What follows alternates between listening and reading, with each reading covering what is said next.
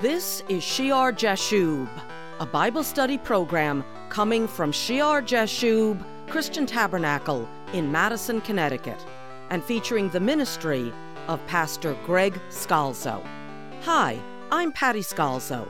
Today, we will continue a sermon in my husband's series on heavenly authority from the current section focusing on the office of the apostle. In this message, Pastor Greg has been looking at those in the New Testament besides the twelve who are also called apostles. We've looked at Barnabas, Andronicus, and Junia, as well as the 2 Corinthians 8:23 brethren, whose designation, while often translated as messengers, is again apostolos. And when we left off, Pastor was discussing the usage of the word apostle later on in 2 Corinthians chapter 11 in reference to the false apostles. Here is the author of the award winning book, The Nature and Power of Prayer, Pastor Greg Scalzo.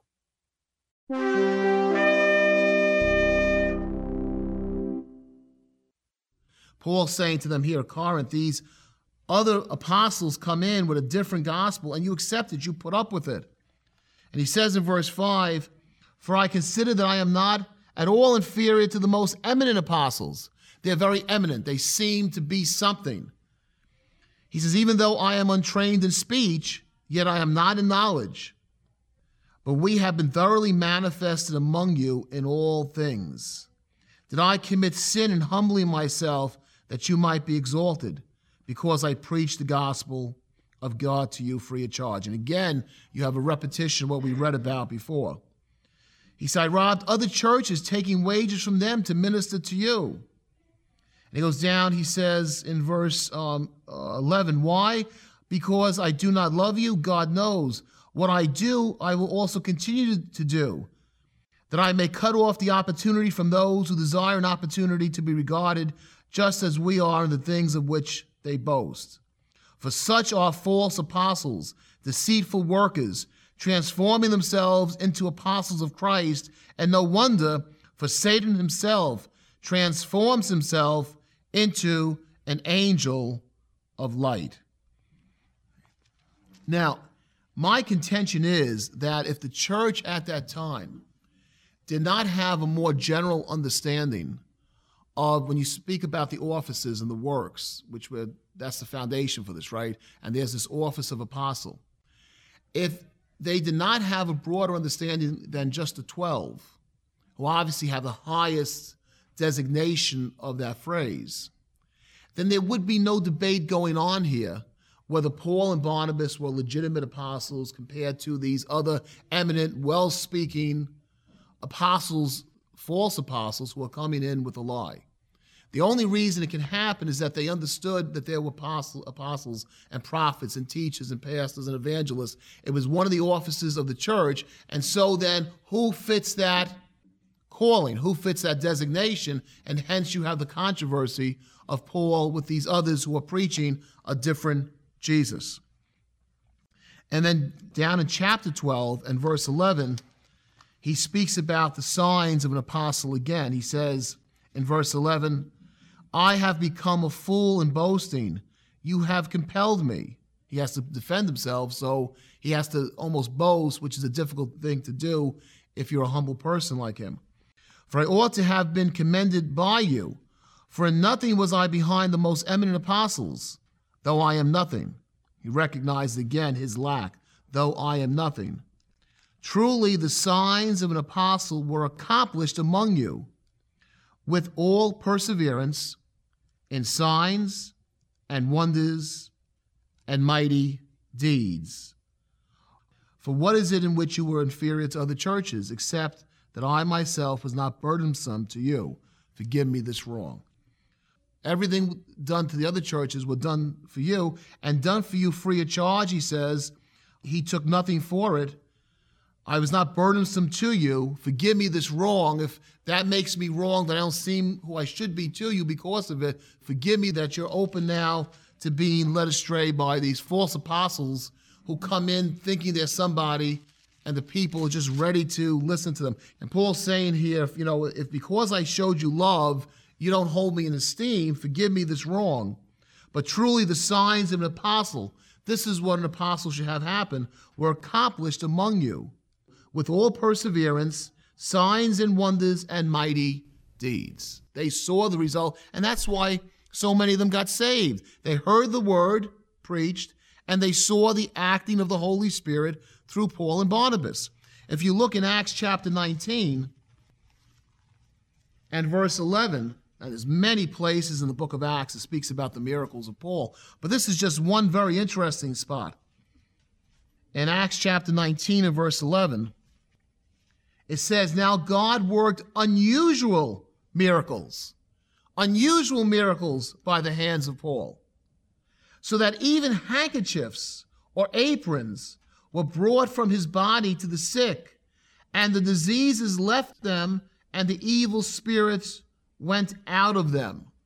So you have here that overpouring of glory. We saw it earlier on at the beginning of the book of Acts with Peter, that they would put the people in the shadow of Peter because it was such an overflowing of the Holy Spirit, the anointing. Here, handkerchiefs or aprons that touched his body are brought to the sick, and the diseases left them, and the evil spirits are driven out. God did unusual miracles by the hands of Paul. Now, we know people abuse that today, but because of someone abusing something, don't deny the scripture. The Bible says it very clearly that just touching the body of Paul, a handkerchief or a, uh, an apron, could bring healing to someone. That's how much he was saturated with the Holy Spirit for the performing of signs and wonders and miracles. Signs of an apostle. We read about the privileges they had, the signs that accompany them. Uh, look at Philippians chapter 1. Philippians 1. Paul and Timothy, bond servants of Jesus Christ. So Timothy's included in there with Paul as bond servants. Then you go down to chapter 2 and verse 19. But I trust in the Lord Jesus to send Timothy to you shortly, that I also may be encouraged when I know your state. For I have no one like minded who will sincerely care for your state. So Timothy is a like minded person to Paul. For all seek their own, not the things which are of Christ Jesus. But you know his proven character, that as a son with his father, he served with me in the gospel. Therefore, I hope to send him at once as soon as I see how it goes with me. But I trust in the Lord that I myself shall also come shortly. Yet I consider it necessary, so again, the high regard of Timothy, a like minded person to Paul, one like a son to Paul. Verse 25 Yet I consider it necessary to send to you Epaphroditus, Epaphroditus, my brother, fellow worker, and fellow soldier but your messenger and the one who ministered to my need, ministered to my need. The people at Philippi sent a gift to Paul to help him in his imprisonment, uh, and they sent Epaphroditus. And as Epaphroditus brought the gift, he got sick. He was deadly sick. And then he recovered, and now Paul is sending him back. And he gives Epaphroditus his recommendation, my brother, my fellow worker, and fellow soldier, but your messenger well, that's the other time that the word apostle is translated messenger. The only two times. Every other place is translated apostle. But you're a messenger, apostolos, you're apostle. Uh, and some will say here, well, messenger is more appropriate because obviously Paul means that they sent Epaphroditus to him with the help. Others are saying, if you read their commentaries, will say, well, Epaphroditus was like a missionary but Paul uses the word apostle. And every other time, except for the two I just read to you, the two brethren and Epaphroditus, that word is translated apostle. The point there, obviously, with Epaphroditus is that these churches are developing, just like the church in Antioch, separate from Jerusalem. The prophets and teachers get together and pray, and the Holy Spirit says, Set apart for me Paul and Barnabas? Well, as these churches are growing, developing, they're praying too, other Gentile churches, and the Holy Spirit is giving them information, designation. And that's why he says, Your apostle, Epaphroditus. Lastly, most importantly, if you turn to 1 Thessalonians, 1 Thessalonians chapter 1, verse 1, Paul, Silvanus, and Timothy. It's important to know who's writing this letter. Paul, Silvanus. Silvanus is a form of Silas, just another form of the name Silas. Paul, Silas, and Timothy write this letter to the Thessalonians, First Thessalonians. And before we go on to the point, let me just review back who these people are. In Acts chapter 15, in verse 22, at that Jerusalem council, then it pleased the apostles and elders with the whole church to send chosen men of their own company to Antioch, right? They're going to address the issue how should the Gentiles behave? How much of the law applies to them?